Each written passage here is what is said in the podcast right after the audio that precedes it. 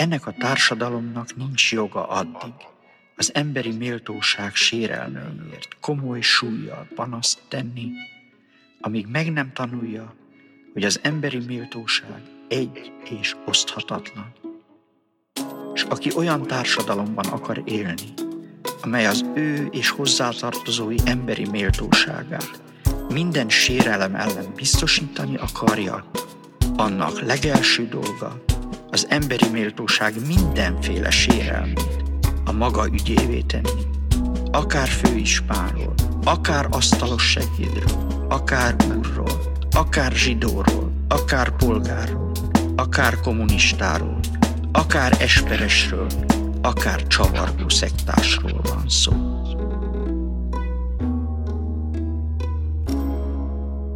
Üdvözlök minden kedves hallgatót, Bari László Bence, a Közép-Európai Egyetem doktorandusz hallgatója, illetve a CEU Bibó István Szabad Egyetem 100 év múltán a Trianon című 2019 őszi kurzusának egyik oktatója vagyok. Velem szemben Bárdi Nándor, a Társadalomtudományi Kutatóközpont munkatársa, illetve a Kisebbségkutató Intézet munkatársa. Ül, üdvözöllek, Nándor. Én is üdvözlök mindenkit, minden hallgatót. Köszönjük szépen, hogy eljöttél. A CEU Bibó István Szabad Egyetem legfőbb két célkitűzése az volt a kezdetektől fogva, hogy a politikai aktivisták, újságírók, illetve a szélesebb értelemben közönség számára egy táborokon átívelő diskurzus lehetőségét teremtse meg, illetve egy olyan lehetőséget, amelynek révén mindezen emberek megismerkedhetnek a jelenkor tudományosságával, tudományos nézeteivel, újszerű megközelítéseivel.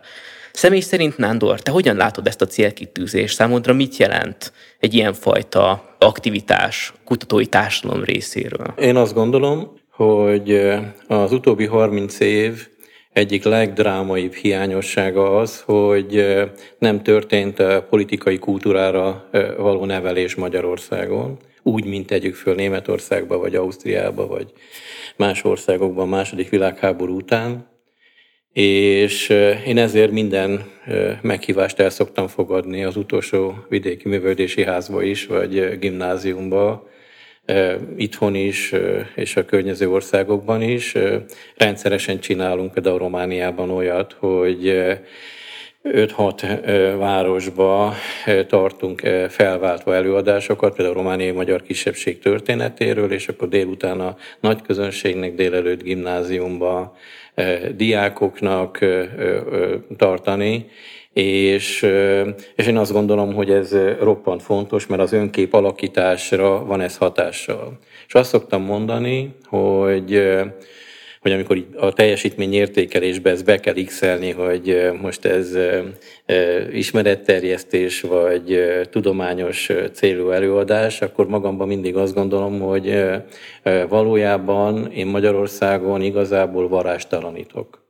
Semmi más nem csinálok, amikor határon túli magyarokról beszélek, mint próbálom elmondani, hogy ugyanolyan társadalomként működik, mint a magyarországi társadalom, ugyanúgy az érdekviszonyok, ugyanolyan keretek határozzák meg, ugyanúgy az embereket döntően nem, nem a, a nemzet ügyével kelnek és fekszenek, hanem a maguk egzisztenciális kérdéseivel, amiben persze egy teljesen más minőség jön elő a kisebbségi helyzetben, és ami a varástalanításon túl van, eh, amikor, amikor tudományos fogalmakkal próbáljuk ezt leírni, ott kezdődik a tudomány.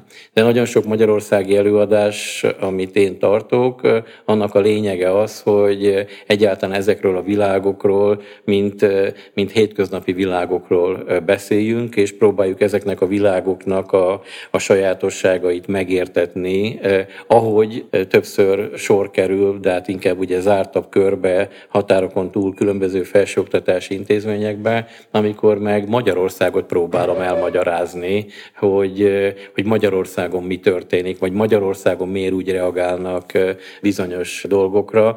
Tehát bizonyos értelemben ez egy ilyen mediátor szerep, és itt a CEU-n különösen fontosnak tartottam ezt a szerepet. Én azért örültem ennek a sorozatnak, mert ezt egy nyitást láttam a CEU részéről a magyar társadalom problémái felé, és a magyar nemzetépítés problémái felé, És, és ezt én azért tartom borzasztó fontosnak, mert a magyar kulturális vagy szellemi életben a fejlődési idealizmus vagy modernizációs elképzelések, liberális jogállam kérdése és a magyar nemzetépítés kérdése, ez sajátos történelmi okokból, ami bizonyos értelemben Trianonra vezethető vissza, elkülönül egymástól.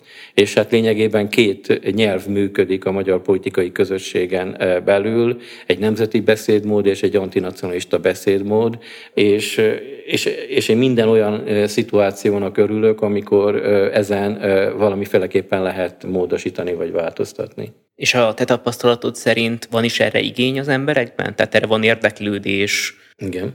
Az emberekben arra van igény, hogy a problémákat keretezzék. Uh-huh. Tehát mindig egy ilyen elemi élmény az, amikor látom a közönséget, és akkor kimondom azt a szót, hogy a kisebbségi magyar közösségek azok egy politikai döntés után jöttek létre, mint kényszerközösségek, és száz év alatt vállalt regionális akarati közösségé váltak. Ez ugye most itt nekünk Budapesten olyan túl sokat nem mond, de amikor ezt egy kolozsvári előadó teremben mondja az első éves magyar szakosoknak az ember, magyar művelődés történet keretében tegyük föl, akkor az ember látszik, hogy, hogy ez rezonál. Ez a dolog, hogy igen, akkor az én önképemben mi szerepel, hogy hogyan is működik ez a dolog. Vagy amikor az ember azt mondja, hogy oké, okay, Trianonnak ez az öt oka van és nem ködösítünk meg, nem fűtünk itt össze-vissza, hanem azt mondjuk, hogy oké, okay, ezek körül, a kérdések körül folynak a szakmai viták, hogy ezeknek milyen aránya van. Tehát én úgy, úgy gondolom, hogy hogy, hogy az önkép építésbe van ennek igen fontos szerepe. Ez egy szakmai szerep, és ettől teljesen külön van az az emlékezett politikai szerep, amelyet a különböző politikai szereplők, a médiák és így betöltenek. Nekem, mint szaktörténésznek az a dolgom, hogy folyamatosan tudjak egy minél hitelesebb étlapot szolgáltatni, hogy ha ez a probléma, akkor mi történik. Ha, ha úzvölgyében van egy probléma, ha ditróba van egy probléma, akkor el tudjam mondani azt, hogy mi van az etnikai konfliktus mögött. Hogy az etnicitás az nem önmagában létezik, hanem mi az a kulturális közeg, amiben mindez megjelenik. Ugyanígy a másik oldalról el tudjam azt mondani, hogy nem pusztán arról van szó, hogy a Fideszbe vonul határokon túlra, hanem mi az a megszólítatás, amiért a határon túli magyarok ezt a nyelvet értik mi, mi, mi az a közelség, érzet, ami, ami tudja motiválni ezeket az embereket. Kiváló szó volt szerint, amit használtál, ez a varástalanítás. Végezdében ezeknek az okokozati összefüggéseknek a feltárására. Ugyanakkor szerintem mind a ketten tudjuk azt, hogy a mítoszok mind az, az egyének önképében, mindig a nemzetek önképében nagy szerepet játszanak. Végeredményben a történész feladata legalábbis a modern tudományosság szerint, hogy ezekkel a mítoszokkal szembe menjen, de ezek ott vannak, főleg Trianon kapcsán, ami egy ilyen hatalmas nemzeti fordulópont, és nem is csoda, hogy vonza, mi lett volna, ha, illetve mi, mi is történt pontosan típusú értekezéseket. Úgy érzékelt, hogy nagy ellenállásba ütközöl egyébként, amikor egy ilyen fajta megközelítést alkalmazol, mondjuk egy ilyen mitologizáló képpel szemben?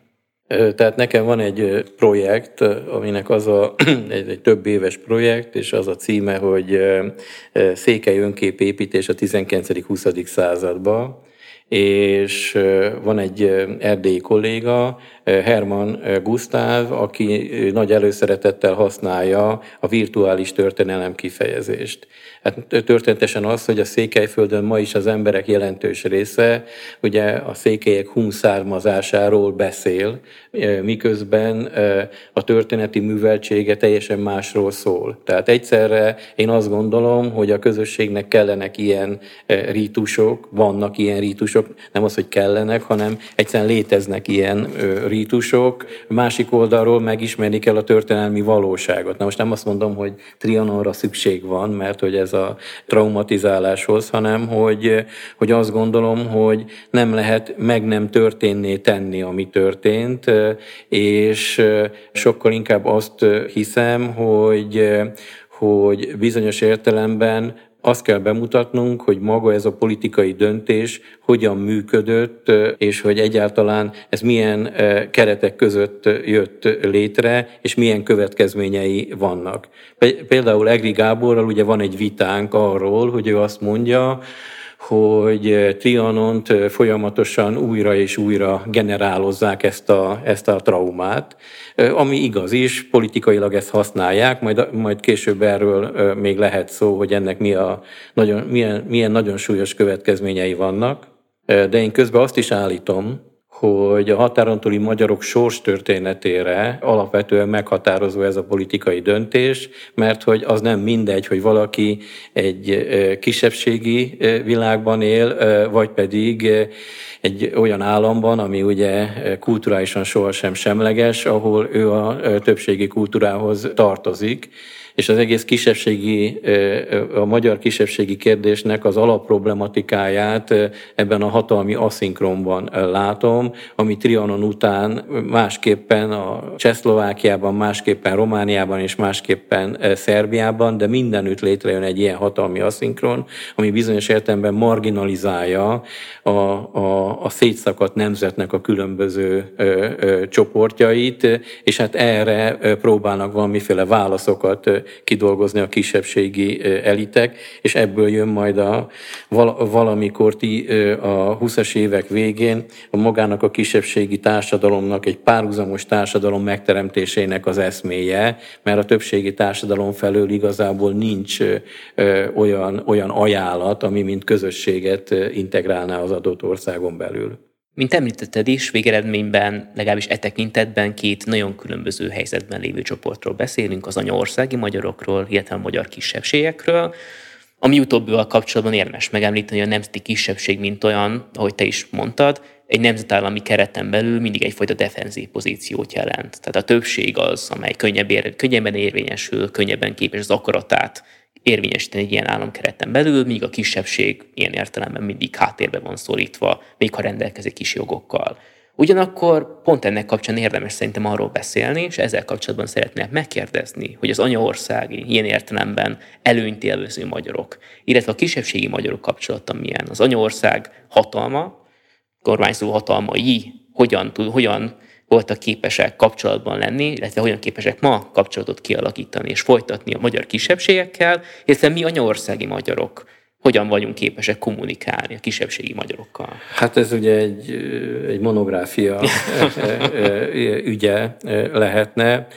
Én azt gondolom, hogy egy kulcskérdés az, hogy próbáljuk a különböző szinteket szétválasztani, tehát a, ezeket általában azt mondhatjuk, hogy magyar-magyar kapcsolatok, de hát ezeken belül egy szint a, a politikai kapcsolatok szintje, egy másik szint a támogatás politika szintje, egy harmadik az intézményeknek az egymáshoz való szintje, és hát létezik a, a hétköznapi szint, egyáltalán a kapcsolattartás szintje, és hát az embereknek az egymásról kialakított képe, hogy mennyire érzik magukat közelnek, milyen sztereotípiáik vannak egymásról, és hát itt, itt számtalan kutatás van ezzel kapcsolatban. Hogyha politikailag nézzük ezt a kérdést, akkor azt lehet mondani, hogy a két világháború között a magyar ságpolitikai stratégia az döntően arra vonatkozott, hogy megőrizni a magyar pozíciókat, és hogyha a nemzetközi helyzet változik, akkor újra tárgyalni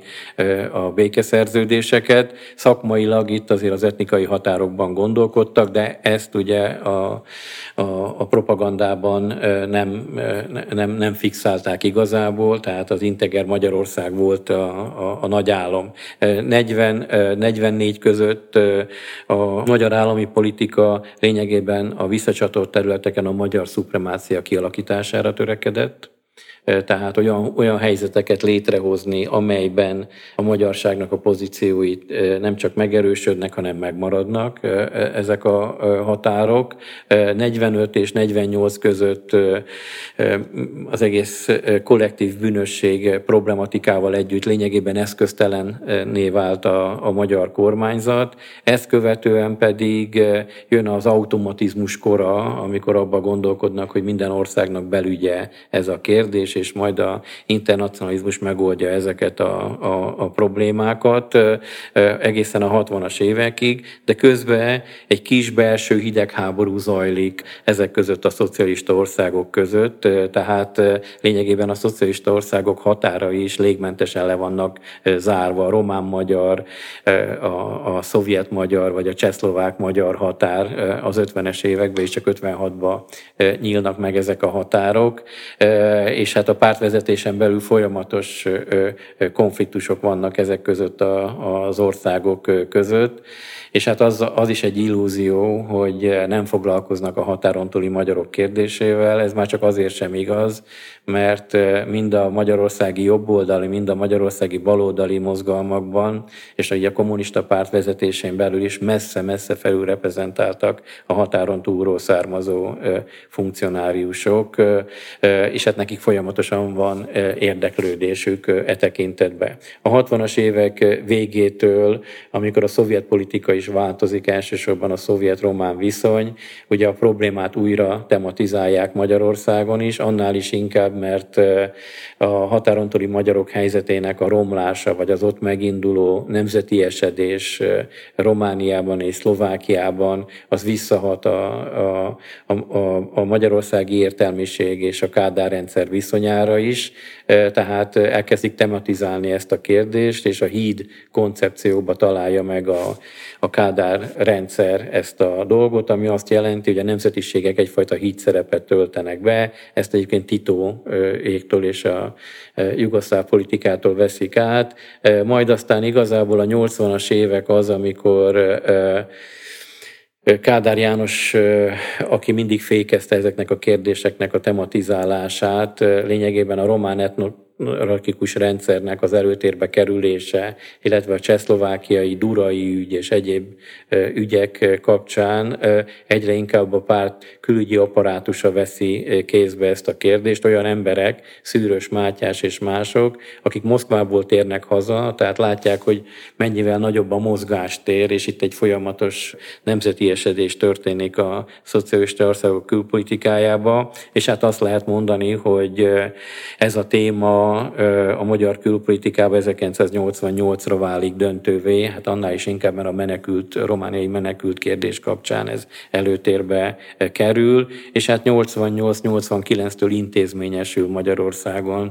a határon túli magyarokkal való foglalkozás. Ugye a rendszerváltás után azt lehet mondani, hogy az első nagy elképzelés az arra vonatkozott, hogy a kisebbségi magyar közösségek megszervezik önmagukat, mint önálló politikai közösség, és az euró szanálás révén, tehát az euróatlanti csatlakozással az autonómiát is el lehet számukra érni. Ez kiderült a 90-es évek közepére, hogy nem ment. Akkor következett a kormányzati részvétel. Ugye a kormányzati részvétel a környező országokban, először Romániában, majd Szlovákiában, utána Szerbiában se hozta meg igazából az autonómiát és a megoldást, hanem egy felemás etnikai rendszert hozott létre, aminek körülbelül az a lényege, hogy, hogy a magyar kisebbségek etnikailag szerveződhetnek, oktatási és nyelvhasználati intézményességük működhet, de igazából ebből nem lesz egy konszociális modell, nem lesz egy törvényileg biztosított kollektív jogokkal felruházott rendszer.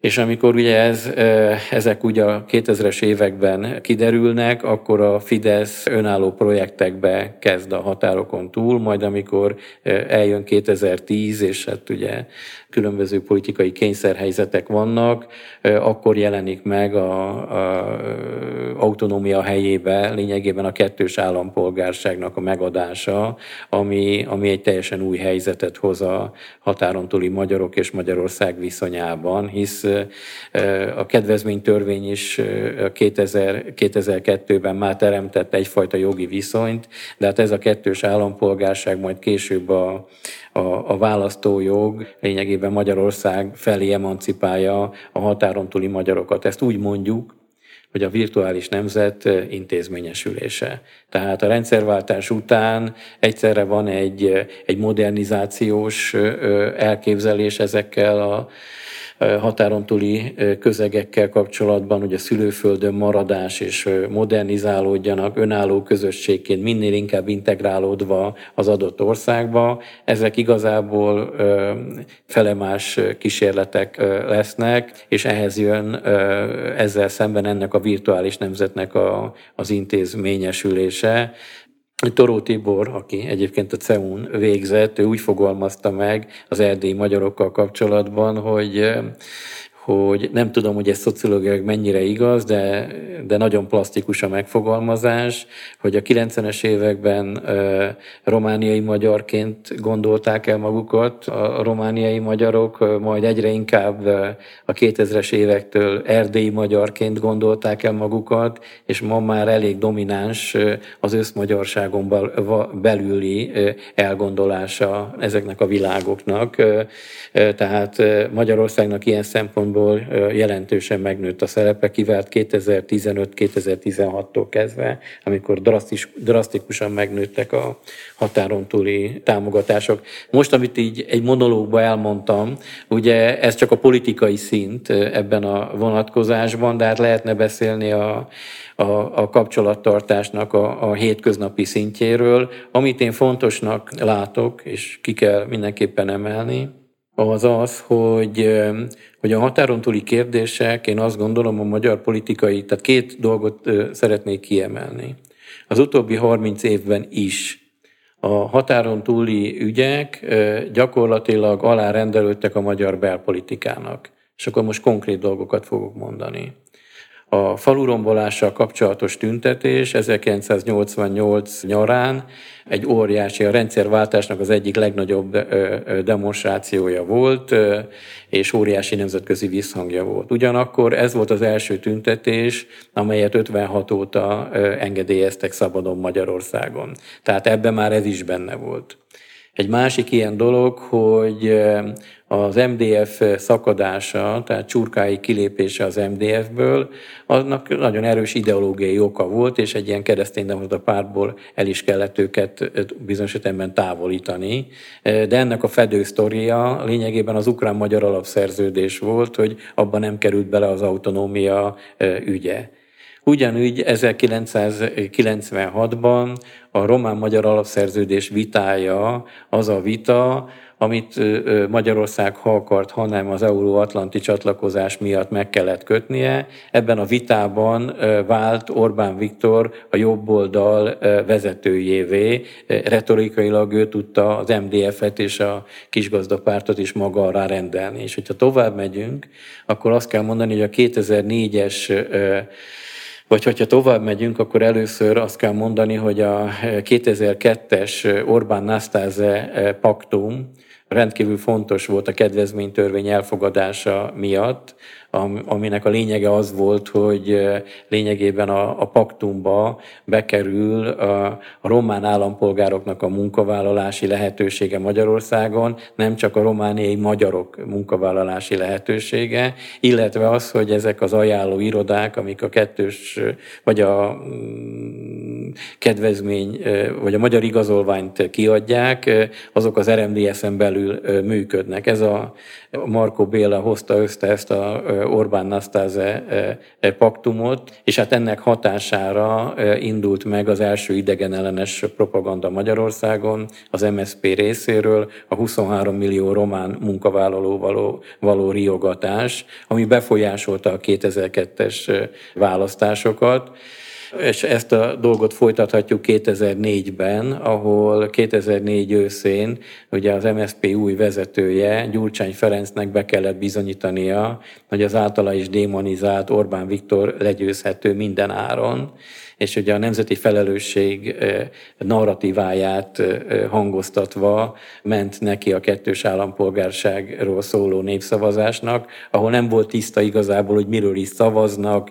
Az egész magyar politikai elit egy ilyen hiszterizált beszédmódba került, és hát itt megint ugye miközben egy magyar belpolitikai kérdésről volt szó, a határon túli magyarok nevébe vívták meg ugye ezt a csatát, és hát határokon túl ez hihetetlen hihetetlen hatású volt, hogy, hogy hát lényegében ugye Magyarország elutasította, tehát ezt úgy élték meg, hogy elutasította az emancipációs igényét a határon túli magyaroknak, és ugye ott van 2010, ahol nagyon gyorsan be kell nyújtani a kettős állampolgárságról szóló törvényt, mert a Fidesz nem nyújtja be, épp a szlovákiai választások időszakában Magyarországon ezt a törvényt, akkor a Jobbik nyújtja be, és a Jobbik fogja tematizálni a kettős állampolgárságot, ezért a Fidesznek ezt gyorsan be kellett nyújtania. Most ennek olyan hatása volt, hogy Hát ugye a szlovákiai választásokon a Magyar Koalíció pártja nem jutott be a parlamentbe, ma pedig tudjuk, hogy eljutottunk odáig, hogy egyik szlovákiai magyar párt sem, tehát 30 év után a szlovákiai magyarok politikai képviselet nélkül maradtak a szlovák parlamentbe, a 8-9 százalékos országos arányuk ellenére.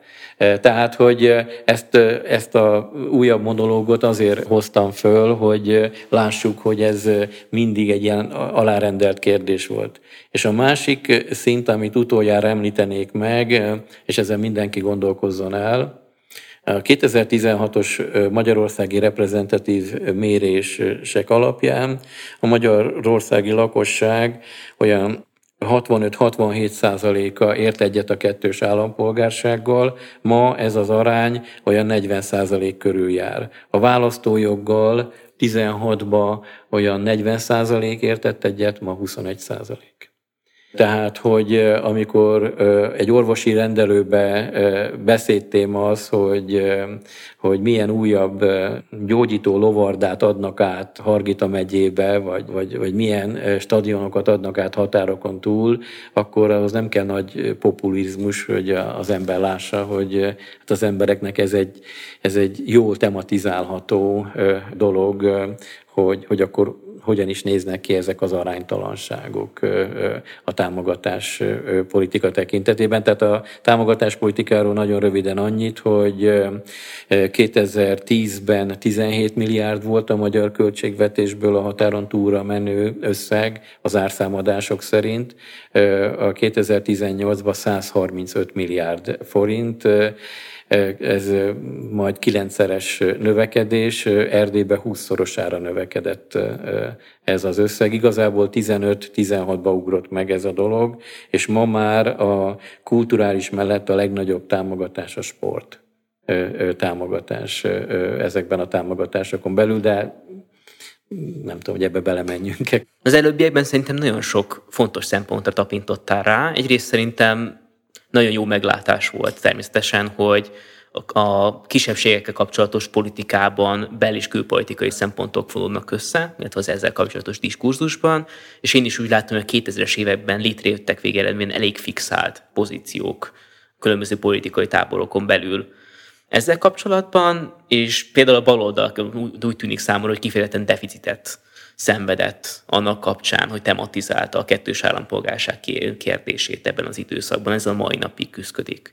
Ugyanakkor azt én úgy is látom, hogy bizonyos értem, hogy regionális szempontokat nézünk, akkor ez nem csupán egy magyar kérdés, valamilyen szempontból a környező nemzeteknek a java is egyfajta diaszpóra nemzet, tehát a Balkánon keresztül egészen a közép-európai régión át, ami szerintem egyébként majd bizonyos szempontból egy, egy kontextus ad, amit ami belül egyébként ezt a magyar kisebbségpolitikát lehet elemezni, illetve amelybe be lehet helyezni. Másrészt viszont azért mégis a 2020-ban vagyunk, Trianonnak a száz éves évfordulóján, ennek az emlék évében, és azzal kapcsolatban szeretnék téged megkérdezni, hogy szerinted milyen keretben érdemes erről megemlékezni úgy, hogy ne csupán egy anyaországi, és jellemzően inkább politika történeti, politikai szempontok által dominált diskurzusról legyen szó, hanem abba be lehessen emelni valamilyen féleképpen a határon túli, illetve a kurzus során is érintett alternatív szempontokat. Tehát én két ö, ö, utat látok. Fontosnak tartom elválasztani az emlékezett politikát az emlékezett kultúrától. Tehát az emlékezett politika az már mindig egy intézményesült dolog, és annak bizonyos céljai vannak. Ha ezt a kérdést föltesszük magunknak, hogy akkor mire jó, mit tudunk kezdeni Trianonnal, akkor két keretezés adódik az én számomra. Az egyik az, hogy az utóbbi száz év magyar nemzettudatára, önképére milyen hatással is volt Trianon, ennek milyen következményei vannak. A másik pedig, hogy mi történt a határon túli magyarokkal, akik, hát ugye ezek a csoportok lényegében Trianonnal jönnek létre, ezek a magyar nemzetépítésből kiszakadt csoportok, és hogyan lehet őket megragadni. Most az első kérdésre próbálnék a végéről válaszolni. Mégpedig a következővel. Ha most mi szlovákul akarnánk azt a mondatot elmondani, hogy X szlovák pártnak nem törzs témája a nemzeti kérdés, amit tegyük föl Magyarországon a MSP kapcsán, maga az MSP politikusai is sokszor elmondtak, vagy mondanak, akkor nem tudnánk ilyen mondatot elmondani, se románul, se szerbül. Ilyen nincs. Ugyanúgy, ahogy nem tudnánk azt elmondani, hogy egy szlovák vagy egy lengyel katolikus lelkész az nemzetileg közömbös. Ezt, ezt nem, nem is tudom, hogy lengyelül vagy szlovákul hogyan lehetne, mert nincs ilyen. Nem tudom, érted-e, Bence, ezt a, ezt a dolgot, hogy hogy van valami nagy különbség itt Közép-Európán belül a nemzeti esítések vonatkozásában, és ez bizonyos értelemben Trianonig megy vissza, ahol azt gondolom, hogy az a hagyományos vonal is, európai mintakövetés és nemzeti öncélúság ez szétszakad. Magyarország egy ilyen áldozati szerepbe kerül a horti korszakban, és nagyon fontos az, hogy Magyarország modernizálódik, és ugye Tomka Béla, vagy Bódi Zsombor, vagy mások kimutatják, hogy vagy ugye a ominózus gyáni cikk is utal arra a kérdésre, hogy igenis, bizonyos ballasztok nélkül a horti korszaknak van egy modernizációs eredménye, ugyanakkor ennek a korszaknak a integráló ideológiája a revízió. Ezután ugye a 50-es évektől kezdve pedig pont ezzel szemben egy olyan elit uralja az országot, ami, hát hogy úgy mondjam, ezzel a revíziós kultusszal szemben szocializálódik, szemben alakítja ki magát, akkor egy teljesen más, hogy mondjam, szocialista, internacionalista integráció jelenik meg. De a kulcskérdés a Kádár korszak. A Kádár korszak nemzet felfogása. Ugyanis azt lehet mondani, hogy a térségben egyedülálló módon lényegében a 60-as éveknek a Kádár korszak legitimációja nem a nemzeti esedésre épül, mint a Szlovákiában, Romániában vagy éppen Lengyelországban, hanem az életszínvonal növelésre. Létrejön egy plebejus nemzetfogalom, aminek a kulcsa a, a, a belpolitikai stabilitás és a folyamatos életszínvonal növekedés. Tehát annak a jóléti sovinizmusnak, amit, amiből kinő az az idegen gyűlölet, ami Magyarországon igenis táptalajra talál, stb. stb. Ennek az alapja valahol itt gyökerezik, ahogy a Kádár rendszer folyamatosan ugye a, a privát éve, életbe tereli az energiákat, az életszínvonal növelésben, lényegében a, a, a, a közösségi hálózatok sem politizálódnak, hanem a magánéletbe működnek. Gondoljunk csak a névnapokra. Ugye a többi környező országban a névnapnak nincs ilyen kultusza, mint nálunk, ami a horti korszaktól kezdve jön, de aztán a Kádár korszakban ez aztán például kivirágzik.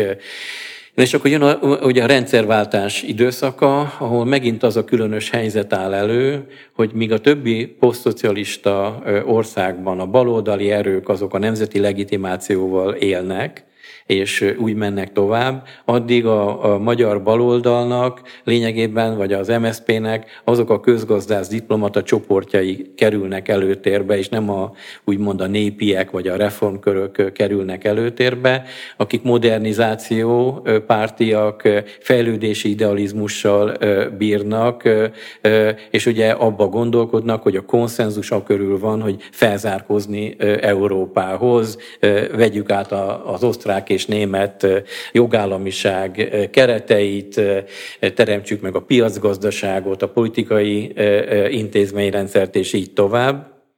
És hát ezzel szemben körülbelül a demokratikus karta időszakában 1993-tól kezdve megjelenik az MFDF-ben, majd egyre inkább a Fideszben egy nemzeti beszédmód, mert ráéreznek a múlt mozgósító erejére. Ez az, amit a baloldal nem igazán tud érzékelni, és nem csak a múlt mozgósító erejére, hanem a hazai, a haza, a közösség ilyen flószerű intimitására hogy a szimbólumokkal meg lehet szólítani embereket. Mi nevethetünk a, a, a Nagy Magyarország matricán, de ez egy jelzés. E, a zászlók szintén egy jelzés, e, hogy én ide tartozom, én e, ebbe a közösségbe vagyok. És az embereknek ezt a fajta közösség hiányát retorikai módon, mi magyarok, stb. stb.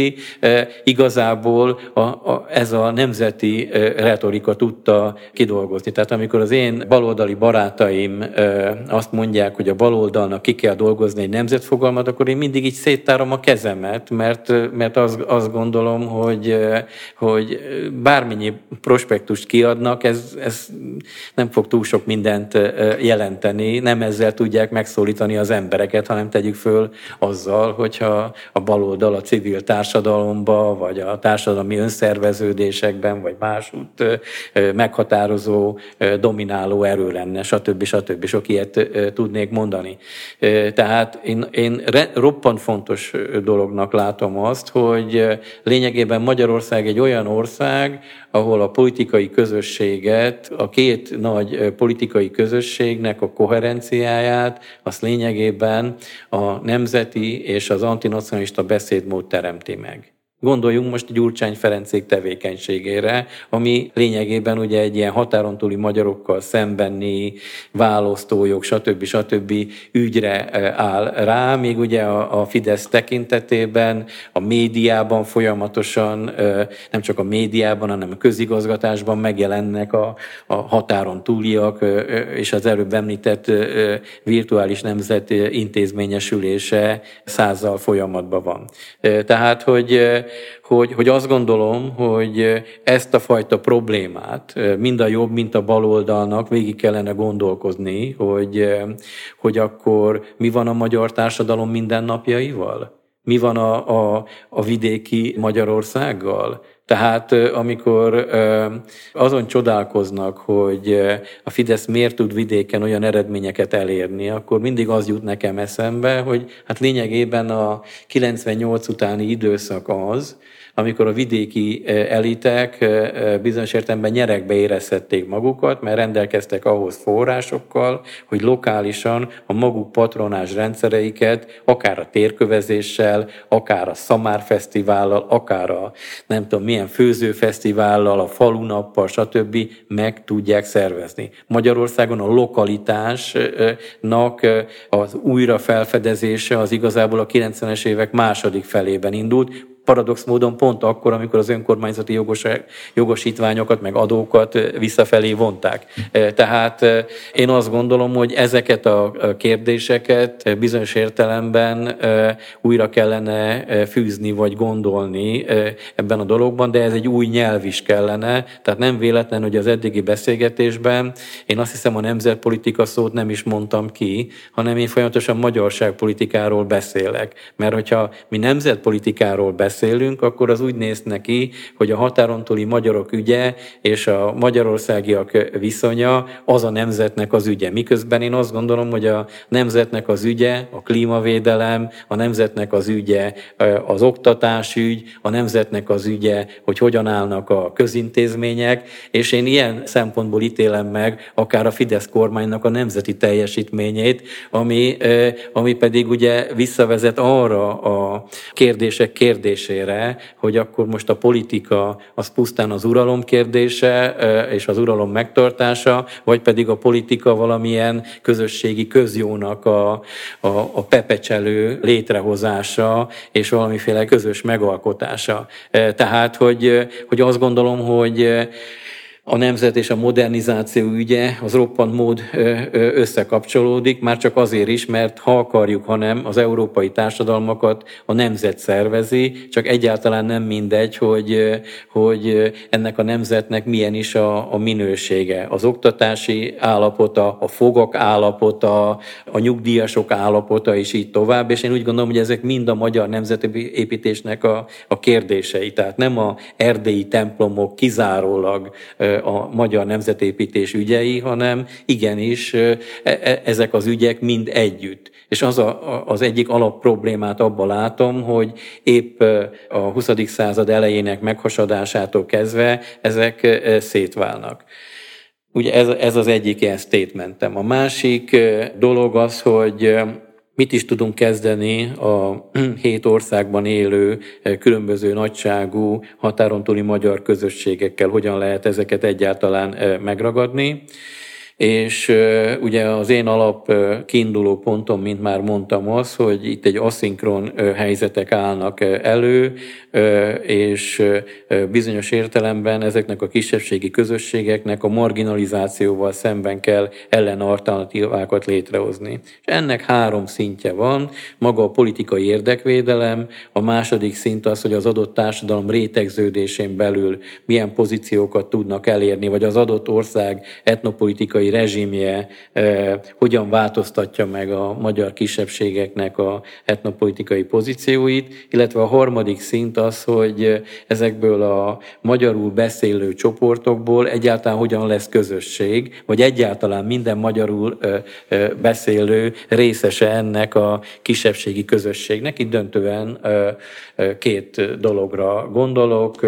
Egyrészt a két világháború közötti magyar anyanyelvű határon túli zsidóságra, ugye a 560 ezer magyar holokauszt áldozatból durván 350-370 ezer zsidó honfitársunk az a visszacsatolt területekről került gettóba, illetve napjainkban arra gondolok, hogy itt van egy több mint százezres magát magyar anyanyelvű roma közösség Kelet-Szlovákiában, Kárpátalján és, és Erdélyben, és hát ezeknek, hogy mi, mi is lesz az integrációjával, mi, mi történik ezekkel a közösségekkel.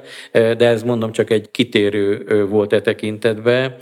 Tehát ez a három megközelítés, a politikai érdekvédelem, az, hogy a rétegződésen milyen pozíciókat tudnak elfoglalni, és hogy a közösségképződés hogyan jön létre, így lehetne ezt a dolgot, hogy úgy mondjam, keretezni. Hogyha azt a kérdést tesszük föl, hogy hogyan lehet megragadni ezeket a kisebbségi közösségeket, ugye akkor az egyik ilyen megragadása nagyon egyszerű, hogyha megnézzük azokat a településeket, ahol magyarok élnek, már pedig azt látjuk, hogy a, a külhoni magyarok több mint 50-60 százaléka országonként ez különbözik.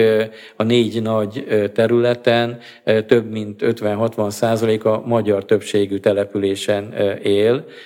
Tehát, hogyha megnézzük ezeknek a településeknek az oktatási, gazdasági viszonyait, akkor már tudunk valamit. A másik pedig az a párhuzamos intézményrendszer, amit a határon túli magyarok 89 után is létrehoztak. Ugye itt a legnagyobb ilyen integrált magyar nyelvű intézményrendszer ez az egyházak, utána az oktatás, a nyilvánosság, a közművelődés, ahol, ahol léteznek magyar intézményi hálózatok. Itt mindenütt az a nagy probléma, hogy igazából ki a gazdája ezeknek a hálózatoknak, hova is tartozik, ki felel a romániai magyar vagy a szlovákiai magyar oktatás ger Tehát, hogy, hogy ezek a kérdések azonban igazából nincsenek levitatva, vagy nincsenek intézményesen megoldva, tehát vannak etnikailag lefedett szférák, ami ugye a, a kisebbségi társadalom felől nézve,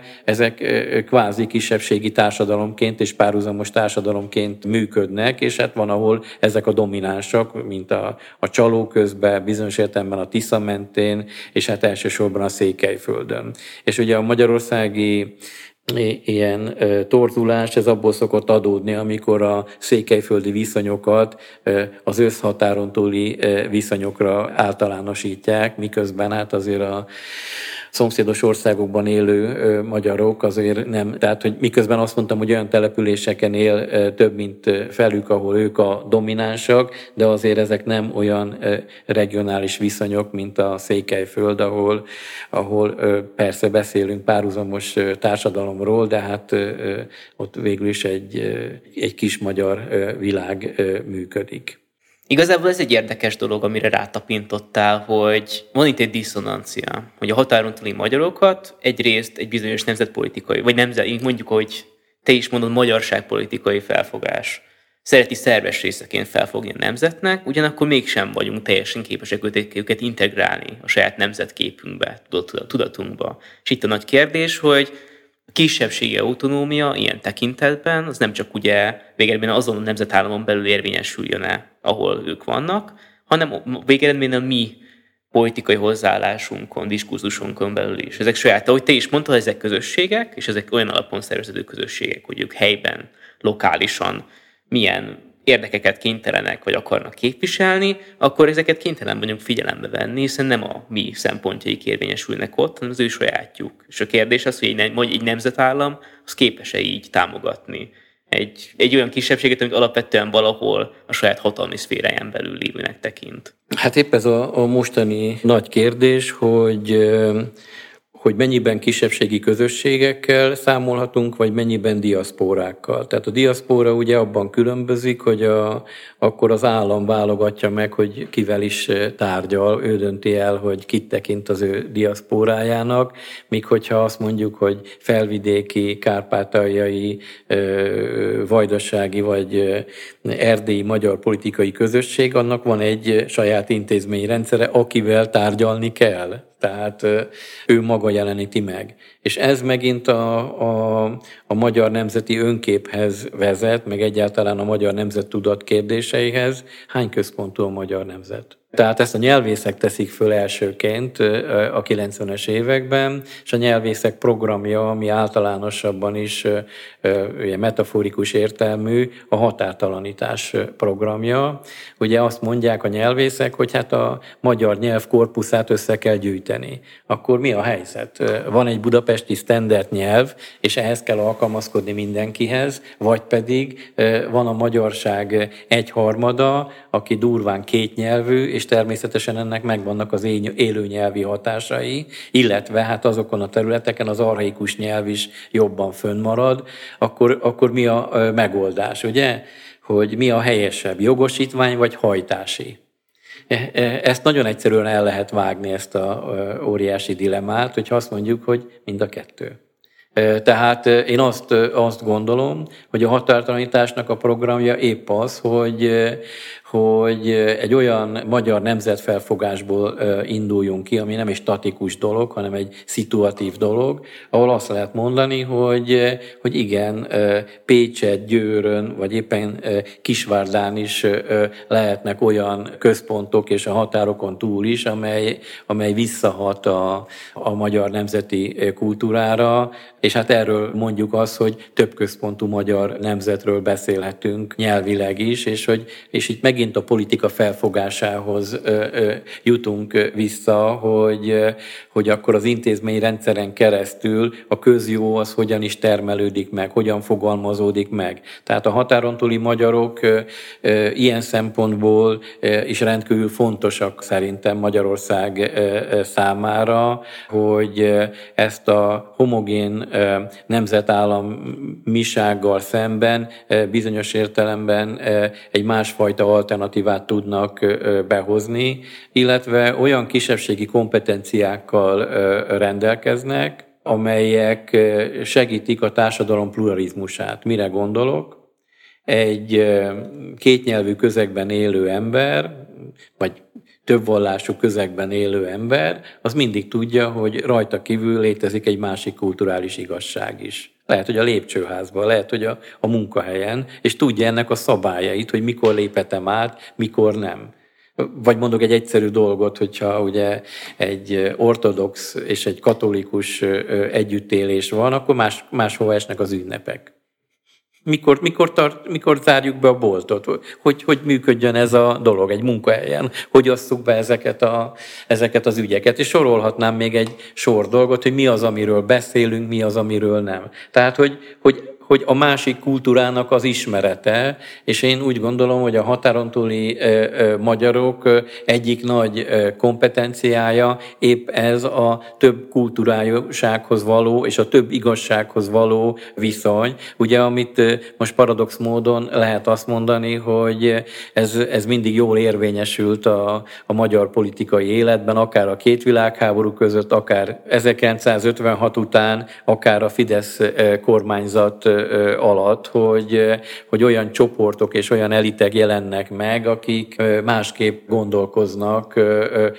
Lehet, hogy ez nekünk nem szimpatikus, hogy, hogy sokféleképpen tudnak ezekről, és sokkal pragmatikusabban gondolkodni, de ez egy kompetencia, amit, amit hozhatnak magukkal a több kultúrájú társadalomból ezek az emberek. Nem tudom, hogy mennyire voltam világos. Tehát én azt gondolom, hogy szabadelvű emberként a magyar nemzetnek az a tagja, aki azzá akar lenni, tehát aki magát magyarnak vallja, és amikor klasszifikálni akarunk, akkor én azt gondolom, hogy hogy a mai világban sokkal kevésbé a homogén nemzeti identitást lehet elővenni, mert hogy az embereknek mindenféle kötődéseik lehetnek, hanem sokkal inkább a, a nyelvi alapú etnokulturális közösségben lehetne gondolkodni, döntően amiatt, hogy mind Magyarországon, mind határokon túl a roma kérdés az egyik legsúlyosabb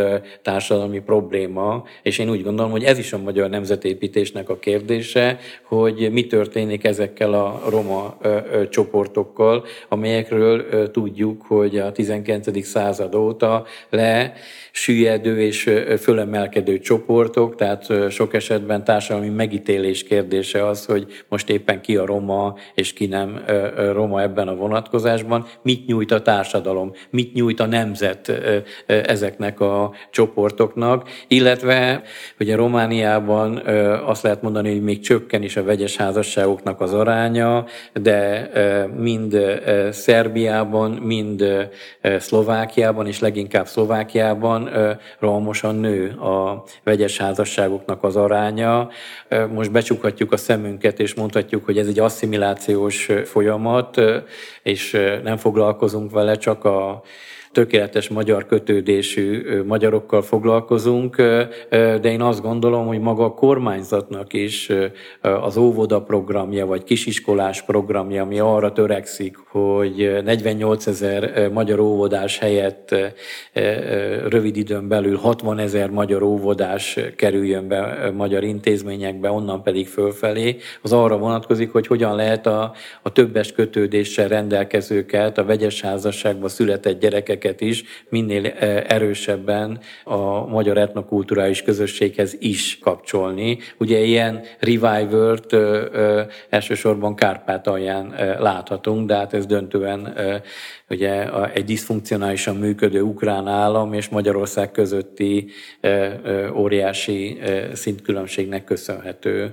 ez a, ez a fajta dolog. De itt is nagy kérdés, hogy a magyar állam mennyibe tud ezeknek a dolgoknak elébe menni, mennyibe tud kötődéseket fölajánlani. És itt van egy identitás piac, ahol igazából a hatékonysága a, a meghatározó, hogy, hogy mi a korszerű. Tehát amikor Bibó arról beszél, hogy, hogy az asszimiláció kulcshelye az az intenzív életet élő közösség, nekünk is ezt a kérdést kell föltennünk, hogy, hogy ezek a több kultúrájú helyeken mennyire működik intenzív magyar kulturális élet, ami oda tudja kötni a magyarokat, illetve a többés kötődéssel bíró embereket, illetve Magyarország mit tesz meg ennek érdekében. Ugye Magyarország 30 éve nem jutott el odáig, hogy legyenek a szomszédos országok nyelvén honlapjai. Magyarországon nincs egy olyan könyvtár, és a CEU könyvtár is ilyen, amely a szomszédos országok nyelvén gyűjtené igazából az alapműveket.